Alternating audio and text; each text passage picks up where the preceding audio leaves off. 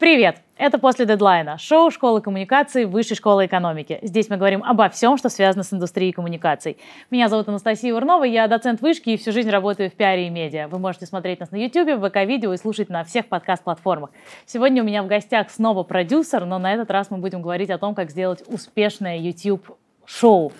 А, мой гость Архан Мустафаев. Архан, привет. Привет. Архан – продюсер таких каналов, как канал Радислава Гандапаса, Марии Гладких, которая, между прочим, выросла всего за несколько месяцев с нуля до почти 100 тысяч э, подписчиков. Не почти, уже прям больше 100 тысяч Уже больше, вообще. Канал «Достигатель» на 226 тысяч подписчиков. Ты же сотрудничал с каналом Игоря Рыбакова на секундочку 2,5 миллиона подписчиков. А еще Архан – генеральный продюсер агентства «Видеобрингер». Весна-лето 2023 года в России. Нам не поздно вообще про YouTube разговаривать. Может, пора уже куда-то в другое место. Нет Фейсбука, нет Инстаграма, но есть YouTube. В целом это вполне себе площадка. И сейчас да. для многих это, я бы даже сказал, что один из единственных вообще э, инструментов получения реальных органических просмотров. Мы понимаем, что алгоритмы YouTube куда серьезнее э, работает в плане рекомендаций, в плане того, чтобы он давал тебе просто море органического трафика, если ты все правильно организовал. То есть если твой контент Обожаю эту оговорку. определенным образом сконструирован, то YouTube прям он дарит тебе.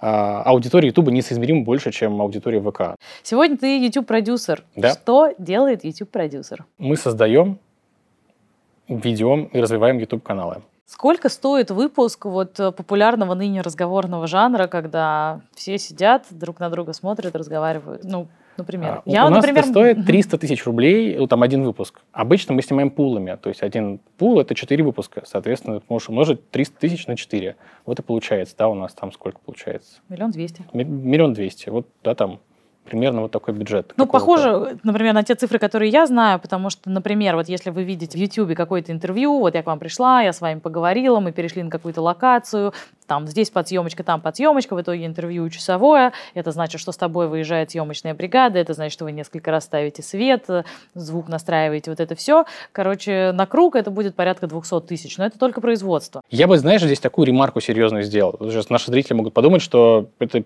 ну, как бы вот других шансов нет. Это в нашем случае для тех, у кого есть такая возможность, потому что мы предоставляем услугу, мы работаем как агентство, и зачастую мы для наших блогеров закрываем кучу, снимаем с них кучу головника, потому что мы выступаем, по сути, как продюсерский центр, который помогает им э, придумать стратегию, написать сценарии, э, осмыслить вообще видение того, куда мы идем на год вперед, да, там какое-то будущее. Мы, ну, то есть в целом мы такие ребята, которые стратегируют, которые помогают с привлечением каких-то других блогеров для коллабораций. А, мы вот постоянно думаем о канале человек. По сути, он нам платит деньги за то, чтобы мы подумали за него об этом и, и помогали, и были ответственными за развитие YouTube-канала. Потому что все наши YouTube-каналы, которыми мы занимаемся, они растут. Но если мы говорим про, в целом про производство YouTube-контента, то, конечно, он может, он может стоить 0 рублей. Потому что ну, можете снимать сел на себя, на мобильный камеру. телефон. Угу. Конечно. И я не скажу, что это не может набирать просмотры. Это может набирать ровно такие же просмотры, как и тот контент, который делаем мы. Мне кажется, что в целом на YouTube ты можешь найти любую абсолютно аудиторию. А, она, естественно, будет разной емкости. И здесь ожидать от, э, например, от шоу, э, где мы рассуждаем про коммуникации, миллионных просмотров я бы не стал. Даже у Митрошина этот контент не набирает миллионов просмотров. Угу. Вот. Э, поэтому первый тезис – это то, что на YouTube есть любая аудитория, и вы точно можете найти, неважно, кто вы. Второе – это же вопрос э, того, как правильно донести и эту аудиторию собрать. Потому что ну, здесь возникает вопрос, какая стратегия лучше? А, нужно ли делать, например, более охватный, массовый контент, который будет включать в себя эту аудиторию? А, или все-таки нам нужно как-то вот как-то ухитриться и ровно вот эти, прям, как знаешь, там через сито вот так вот их выцеживать, этих людей. А мы можем выделить какие-то темы, которые сейчас максимально хорошо заходят? Отношения мужчин и женщин, верняк, как быстро разбогатеть, плюс-минус верняк, науч-поп, вроде бы классно заходит, истории личного успеха, мне тоже кажется, классно заходят, вот эти вот вообще какие-то мотивационные видео, но только успешный успех должен быть так уже немножечко приглушен. Просто... Успешный успех уже не продается. Да, да, да, то есть надо как бы через тернии к звездам, вот если у тебя есть история офигенного преодоления, будет э, хорошо, ну и там можно еще понасобирать. контент, чтобы он на самом деле заходил, он должен быть аутентичным тебе, лично тебе как блогеру. Ну, то есть он, по сути, должен быть продолжением тебя. Каждая единица контента должна обязательно вдохновлять. И вот я думаю, что вот ключевой вообще фактор успеха на Ютубе и вообще в соцсетях, я подозреваю, это, знаешь, какая-то вот эта искренность. Ты смотришь, и тебе нравится, ты веришь человеку. Ну, наверное, оно должно обязательно идти в связке с какой-то пользой. То есть каким-то... Конечно, конечно, конечно. Ну, то есть это не может быть просто очень интересный, яркий человек. Ты должен еще людям что-то давать. А ты, наверное, да, должен определиться, с чем уйдет человек после того, как он меня посмотрел. Ну да, но в сути своей мы понимаем, что через там, ролик длится, например, 8 минут, он должен вдохновлять. А, кстати, какую роль играет продолжительность? Сейчас YouTube все-таки за короткий или за длинный жанр? Платформа хочет, чтобы ты максимально долгое время был на платформе. Так. И, соответственно, твоя задача сделать так, чтобы человек максимально долго смотрел твой контент. Почему? Потому что для платформы это деньги. Мы следим в первую очередь за двумя ключевыми метриками. Это удержание просмотра, э, то есть глубина просмотра, насколько люди смотрят до конца эту историю. И э, насколько обложка кликабельна. CTR хороший. Это CTR — это то, насколько сколько раз э, кликнули.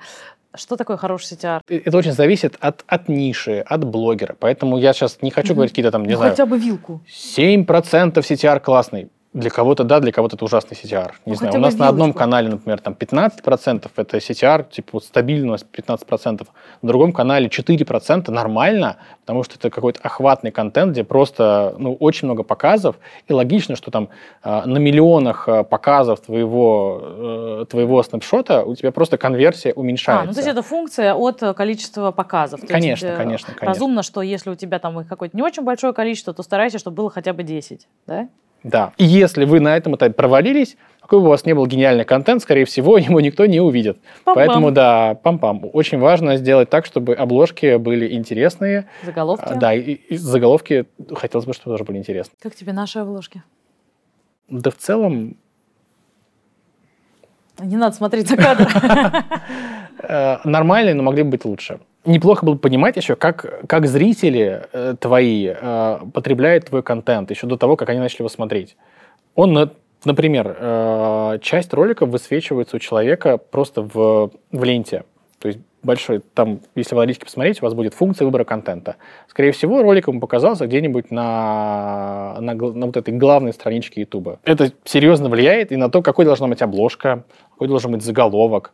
Да, например, очень многие люди, и в процентном соотношении вы можете все это посмотреть в творческой студии YouTube. Э, и там прям может быть написано функция выбора контента. Это значит, что на главной странице YouTube показывается ваш ролик. То есть человек может листать приложение YouTube и видеть там какой-то вот, оп, интересно, неинтересно. Когда вы понимаете, а, какой основной как бы вот этот канал потребления в рамках платформы вашего контента, можно сделать вывод о том, как ему лучше продать это, условно, про, продать просмотр.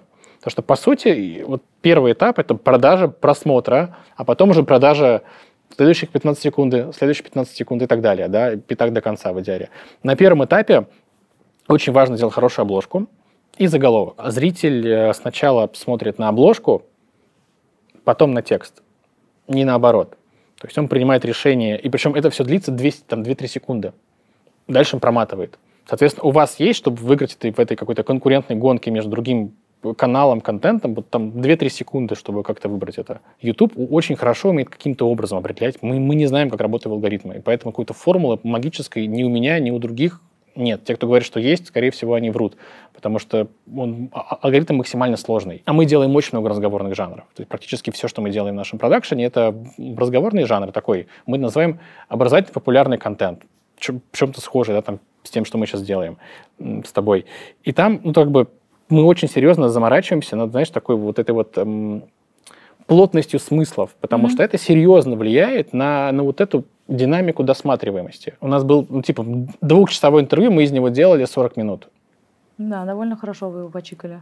Угу. Казалось бы, что там чикать-то, все так интересно. Но нет, мы понимаем, что в целом есть определенные законы восприятия а, зрителям, и есть плотность этого смысла. То есть нам очень важно делать так, чтобы это было интересно. Когда ты говоришь определенные законы восприятия зрителям, это, например, что? Ну, то есть это такой э, классическая гора сторителлинга, когда это... Ну да, это, это некая динамика. Например. Ну, то есть это некое восприятие, сколько я готов смотреть на что-то.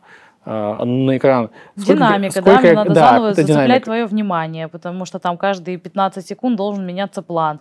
Должно быть, не знаю, громче, тише, более скучно, более весело, ну вот это вот все, чтобы не было монотонно, и По чтобы сути, у тебя да. все время новая сути, тема да. начиналась. Ну да. А вот, кстати, весь этот монтаж, порезать, переставить местами, вы в своем продюсерском центре тоже на себя берете. Конечно. Я думаю, что за это, честно говоря, нам платят деньги, потому что мы э, такие вот концептуально-смысловые ребята, которые облегчают сильно жизнь э, компаниям, блогерам, да. Слушай, ну тогда вот тоже интересно. Вот мы иногда смотрим какие-то классные каналы, ну, вот мы начали говорить то, что вы с Марией Латких работаете, у нее очень новый канал, при этом фантастически хорошо растет. Сколько человек стоит вот за каким-нибудь вот прям за самым первым фильмом, который она у себя на канале выпустила. Сколько Я могу в делаете? целом рассказать про некую структуру того, как устроен у нас э, да, YouTube-канал. это очень интересно. А, это креативный продюсер. Что он делает? А, он, по сути, отвечает за общую стратегию YouTube-канала, за то, чтобы он развивался. Вместе с ним у нас работает сценарист, э, который прописывает сценарий выпусков. У нас есть э, редактор, который снимающий слэш выпускающий редактор. Собственно, выпускающий редактор у нас и режет дальше. То есть мы не даем просто монтажеру и говорим, на, собирай. А, был у меня такой раньше опыт, от него мы Но ну, отказались. Это, это провально, да, просто две разные профессии. Абсолютно. До этого еще у нас была съемка, на которой у нас есть оператор-постановщик, звукооператор. Тут уже зависит от формата. Есть проекты маленькие, фильмы, например, э, для Маши мы снимали, там не нужна была такая большая команда. Там в целом, по-моему, было сколько? Оператор, звукооператор, не помню, был, может быть, был второй оператор еще, снимающий редактор. Ну вот, как бы, гример. А, а человек, который ищет всех этих гостей? Он, он был до этого, да, его, его позиция называется гостевой редактор. Гостевой редактор, да. вот я думаю, как-то... Нет, на всех, кстати говоря, на всех, а, на всех проектах, у нас их сейчас таких вот гостевых очень много, он ищет героев, чтобы они пришли. С Машей мы снимали, например, четыре выпуска четыре выпуска в одну смену. Но тебе нужно воткнуть этих людей в жесткий час. И, да, и как бы и здесь просто начинается уже вот это вот, знаешь, такое жонглирование. Поэтому профессия э, гостевого редактора, она, ужасное, она вот такая. По сути, за тем блогером, которого мы в итоге видим в кадре, да, остается прийти, отработать по сценарию, уйти, посмотреть на то, что вы потом смонтировали. Ну, это как-то, знаешь, так уничижительно по отношению к блогеру звучит, потому что, честно да говоря... нет, ну просто мы часто смотрим и думаем, ой, офигеть, чувак это сделал, там, не знаю, один. Ну нет, это не так. То есть понятно, что ты включен, ты там общаешься, ты с этим согласен, не согласен. Ты не то, что приходишь такой, о, сценарий, сейчас я прочитаю, начитаю, уйду. Так не работает. Так не работает, это, это совершеннейший факт, но тем не менее не надо думать. И этот блогер наверняка участвует в креативе на тем, того, на какую тему он бы хотел поговорить, и с какими людьми, какого типа этот гость, как это подать, да, но все равно это не тот человек, который там собирает эти истории, находит этих людей. Ну, по-разному бывает. А Соль очень серьезно, очень серьезно помогает нам с героями. У нее большой, как это сейчас модно называть, социальный капитал. У нее большой нетворкинг э, звездный. Она помогает со звездными героями очень сильно. Ну и плюс там, если вы смотрите какой-то научпоп, то, скорее всего, это не этот несчастный человек, опять же, которого вы видите в кадре. Один сидел, пролистывал десятки каких-то исследований, залипал на PubMed, перечитал кучу всего, и вот такой, ух! Да, но зависит от каждой ситуации. Есть чудесный э, блогер, э, в прошлом мой коллега Николай Дубинин, по-моему, канал называется «Послезавтра». Он делает классный, очень быстро растет канал. А, он все делает сам руками. Но это full-time job. Да. Профессия то есть, блогер. То есть ты больше вообще ничем не занимаешься. Тоже надо понимать, потому что это, кстати, тоже у меня был вопрос. Вот если я решила, что теперь у меня будет YouTube-канал, сколько времени в неделю... А, он есть, я хочу напомнить тебе просто. А, черт. А, сколько времени в неделю у меня будет на это уходить?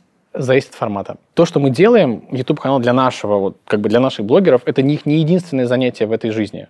У них есть какая-то еще другая параллельная деятельность, которой им важно заниматься. Мы всегда придерживаемся здесь подхода, как сделать так, чтобы было нашему эксперту, человеку в кадре нашему клиенту было максимально удобно, честно говоря. Поэтому мы знаем, что индивидуально подходим. Слушай, а, кстати, вот я заметила, что большая часть блогеров, которых мы сейчас с тобой упоминали, это в основном те люди, которые пришли на YouTube, уже имея какой-то немаленький социальный капитал где-то за его пределами.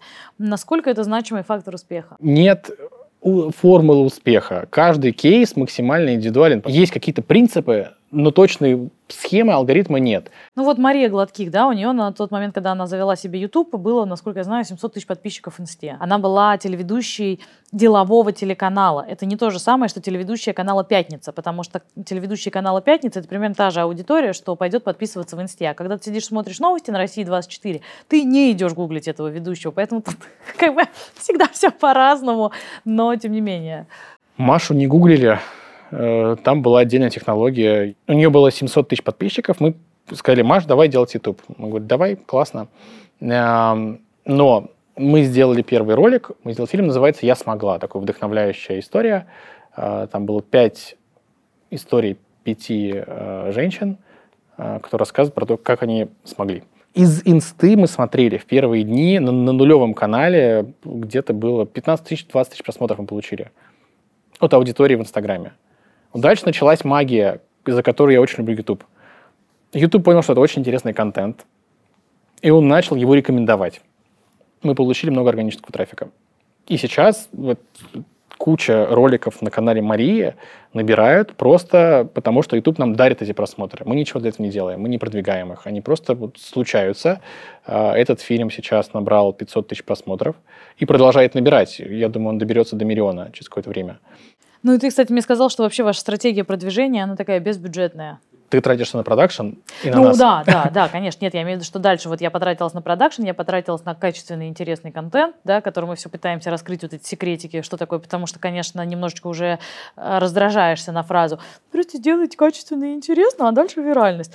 Вот, но по сути вот на это ты тратишься, а дальше без бюджета реально виральность, алгоритмы Ютуба и радости. Ну, тут очень важно все-таки вот выстроить правильно э, контент. То есть это как раз вот к, а, ко второму принципу сделать так, чтобы платформе было интересно. А YouTube это будет рекомендовать дальше другим.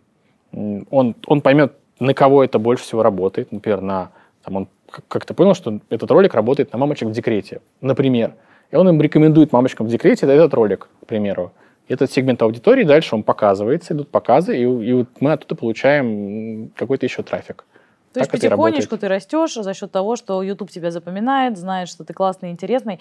А вот, например, есть такое представление, что, во-первых, для того, чтобы YouTube тебя любил, надо регулярно выходить, и надо часто менять формат контента. То есть все такое динамичное, нельзя замораживаться. Ты по этому поводу что думаешь? Я согласен, что нужно выходить регулярно, регулярность важна. А регулярность это типа просто раз в месяц или раз в неделю? Тоже или раз в год? Что такое регулярность? Тут тоже нет универсального. Нету, да? Ну как, я могу сказать, то есть в целом мы базово всем нашим клиентам говорим, минимум раз в неделю. Вот, Но это... у нас такие форматы. Но в целом базово, если это какие-то экспертные ролики, подкасты, раз в неделю прям хорошо. То есть, по сути, YouTube это про создание комьюнити, честно говоря. И поэтому все, что нам нужно, это создавать такой, как бы создавать вот это, знаешь, сообщество, сообщество на YouTube своим контентом. Из этого нужно дальше уже исходить, как им можно регулярно давать, чтобы они были постоянно в этом вот твоей, твоем поле, твоей, твоей экосистеме. Ты бы, например, нам что посоветовал, чтобы стать больше и лучше? А, мы открыты к критике, вот, поэтому очень интересно. вот мы маленький экспертный каналчик, но гордый. Что бы ты нам посоветовал, чтобы стать лучше? И интереснее. Я бы посоветовал бы, наверное, ответить на вопрос, зачем вам этот канал. Вот тут я бы сказал, ключевой вообще вопрос, который я задаю всем, а зачем вообще YouTube-канал? Анастасия, зачем вам YouTube-канал? Ой, мы ходим а, с этим вопросом постоянно вообще, и на него есть несколько ответов. Он на самом деле бьется на целевые аудитории, но, во-первых, а, мы все-таки канал школы коммуникации вышки, и нам очень важно показать людям, кто каким языком и о чем здесь будет с вами разговаривать. Мы не про какую-то избыточно высокоакадемическую науку. Да, наши знания фундированы, но они супер тесно связаны с рынком, и мы тут вообще все нормальные современные люди. И вот вы, когда здесь будете учиться, вот будет примерно такой мут. А если еще как-то вот... Э... Это номер один, да, наверное. Два, это, конечно, ну такая репутационная история, потому что э, интересная штука, в мало таких вот каналов про коммуникации. И, как мне кажется, по очень простой причине. Либо те, кто непосредственно занимаются руками вот э, всякими коммуникационными проектами, у них нет на это времени, денег, сил, ну, короче, совершенно нет ресурсов, потому что ты там какое-нибудь пиар-агентство, твоя задача заниматься пиаром, у тебя нет на это времени. Либо те, у кого вроде бы как есть, ну, периодически делают прям кошмарно, ну, смотреть на это невозможно, кровь из глаз. А мы как бы школа коммуникации, высшая школа экономики. Нам сам Бог велел быть центром компетенции, людьми, которые здесь разговаривают, и которые могут быть такой площадкой для общения людей из индустрии друг с другом. Как нам вообще друг друга узнавать, узнавать, что происходит, быть э, в курсе тенденций, веяний, смотреть друг на друга. А целевая какая? Как ты ее определяешь? Студенты, выпускники высшей школы экономики, люди, которые непосредственно... А почему только высшая школа экономики? Вот зачем так сужать-то тоже? Это же тоже сужение. Вот сколько сейчас вообще, сколько в год выпускается у нас 250-300 э, человек учатся на бакалаврских программах. Не то чтобы мало. 250-300 человек? Да. Да. Только на одной бакалаврской программе. А сколько бы хотелось просмотров получать? Так вот, подожди. Десятки да? тысяч или? А, вот. Это студенты-выпускники, это люди, которые вообще профессионалы, работают в индустрии коммуникаций, и те, которые хотели бы к ней примкнуть, и которым на эту тему что-то интересно. Вот так вот. Здесь возникает вопрос все-таки. Э, вот то, что ты сейчас мне рассказал, в целом сейчас, в текущем виде канал, вот как бы, да, ответил на этот вопрос. Он, он работает так, как ты хочешь. Я хочу, чтобы он был популярнее. Здесь вопрос, здесь тогда уже э, другие должны быть э, вводные. И ответ на вопрос «зачем?». Зачем и для кого? Вот два ключевых вопроса. Зачем и для кого? И третий вопрос, наверное, что мы им можем дать? Когда ты говоришь, что это, это история для, в основном для студентов вышки, я не, ну, то я есть... не говорю, что она, это был просто номер один. Ну, как бы это были первые, но не самые главные. Нет, это нет этого ограничения. И в моей голове, я уж не знаю, насколько это считывается, но моя концепция такова, что ты посмотрел, и ты через призму какой-то личной истории получил конкретные дополнительные знания по теме, которую мы обсуждаем. Ну, типа, вот познакомился с классным человеком Арханом, а, тебе было это интересно, ты получил какие-то позитивные эмоции, а еще ты получил какую-то конкретную информацию о том, как тебе сделать э, замечательный YouTube-канал. В каком формате сейчас разбор сделать? Пожестче, помягче? Поинтереснее. Поинтереснее. Сама тема канала очень крутая. И может быть очень популярна, ну, то есть сильно популярнее, чем сейчас точно. Так. Сильно популярнее. Вопрос дальше уже как бы как вот эту какую-то конструкцию собрать так, чтобы она прям была рабочая. Что в целом-то как бы здесь все классно, мне очень все нравится. Потенциал точно есть. Так. Просто дальше как эту конфигурацию собрать. Хорошо, это была мягкая прелюдия. Давай к жести. По жести. Аудитория, ну то есть вот ты говоришь, да, для кого это, и, и то, что ты хочешь им дать, мне кажется, даже они не особо мэчатся. Ну то есть то, как будто бы о чем мы сейчас говорим, оно более релевантно для профессионалов, которые уже в индустрии. Как будто бы эта инфа не совсем для аудитории, например, студентов. Польза, она не очевидна в момент. Опять же, если мы говорим, что это студенты э, конкретных факультетов, которые занимаются профессиональной коммуникацией, тоже довольно узкая прослойка, честно говоря. Надо брать шире. Ну, да, возможно. То есть это должно быть что-то проще, что-то, что можно немедленно применить, да?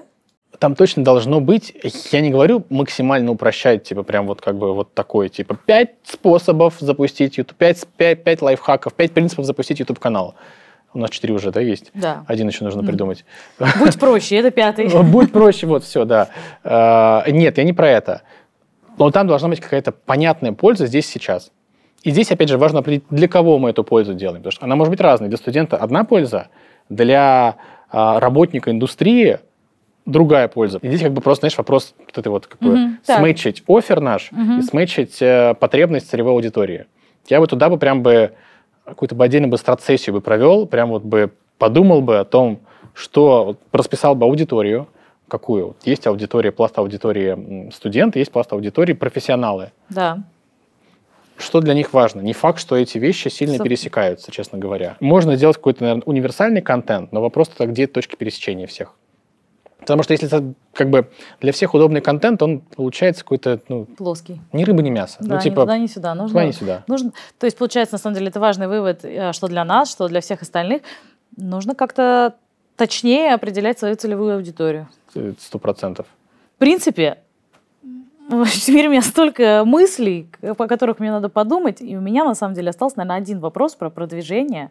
Вот тот момент, когда ты все это доупаковал, стоит ли полагаться чисто на YouTube или стоит продвигаться еще через какие-то другие платформы, типа телеграм-каналы, да, тот же рекламу в Яндексе? Для меня любая платформа — это просто инструмент э, донесения какого-то месседжа. Есть, не знаю, бренд, неважно какой, личный бренд или бренд компании, ты доносишь. То, что мы сейчас вот даже с тобой делаем, мне кажется, классно было бы, я бы с удовольствием бы такой слушал и в, в телеге в качестве, знаешь, какого-то там угу. аудюшки такой подкаст. Вот, насчет Яндекс рекламы, да фиг его знает, не знаю, надо ли это продвигать, честно говоря. Такой контент, Ну, есть кажется... смысл где-то покупать рекламу за пределами Ютуба? Это, знаешь, наш вот подход уже седьмой как раз принцип, финальный, я подозреваю. Как раз красивое число, семь. Да, семь, семь принципов, принципов продвижения да. в Ютубе. Да. Продвигать нужно то, что работает. Вот, э, как у стартапов, знаешь, э, да. там они делают MVP. тест, тест гипотез, MVP, и вот то, что зародыш, который начинает расти – вот он должен дальше получать бюджет. И, честно говоря, если как бы на данном этапе шоу не растет органически, то я бы пока бы не тратил время на то, чтобы его продвигать. Я бы заморочился бы над тем, чтобы переосмыслить еще раз, подумать о том, для, кто мы, для кого мы, зачем мы, что мы вообще хотим дать, какую пользу, пересобрать, попробовать. И если он начинает хорошо работать, тогда можно подумать о каких-то дополнительных э, бустах. Но в целом я бы еще бы сказал, что здесь продвижение так-то в целом очень важно. И мы в нашей работе активно, а, например, интегрируем прямо вот на уровне прям, системы выпуски, а, делаем коллаборации просто с более охватными а, ну, то есть хороший людьми. инструмент коллаборации с другими блогерами. Да, он может быть и бесплатный, если ты договоришься с ними. А почему бы и нет? Да, нет. И, я бы сказал, что даже вот, например, на моем месте у меня нет подписчиков. Я как бы, знаешь, такой серый кардинал здесь. Но если на моем месте сидел бы какой-то популярный блогер, то это было бы точно не 600 просмотров. Ну да, конечно. Да. Но здесь, правда, есть другие нюансы, о которых мы расскажем в следующих сериях. Как-нибудь. Оставайтесь. Оставайтесь после дедлайна. Архан, спасибо тебе огромное. Мне кажется, что вот эти семь принципов – это пища для размышления и для нас, и для наших зрителей, если вдруг у них есть, если у вас уже есть YouTube-канал или, может быть, будет, подписывайтесь, оставляйте лайки, пишите, что вы думаете о выпуске и о нас. Ну и увидимся после дедлайна.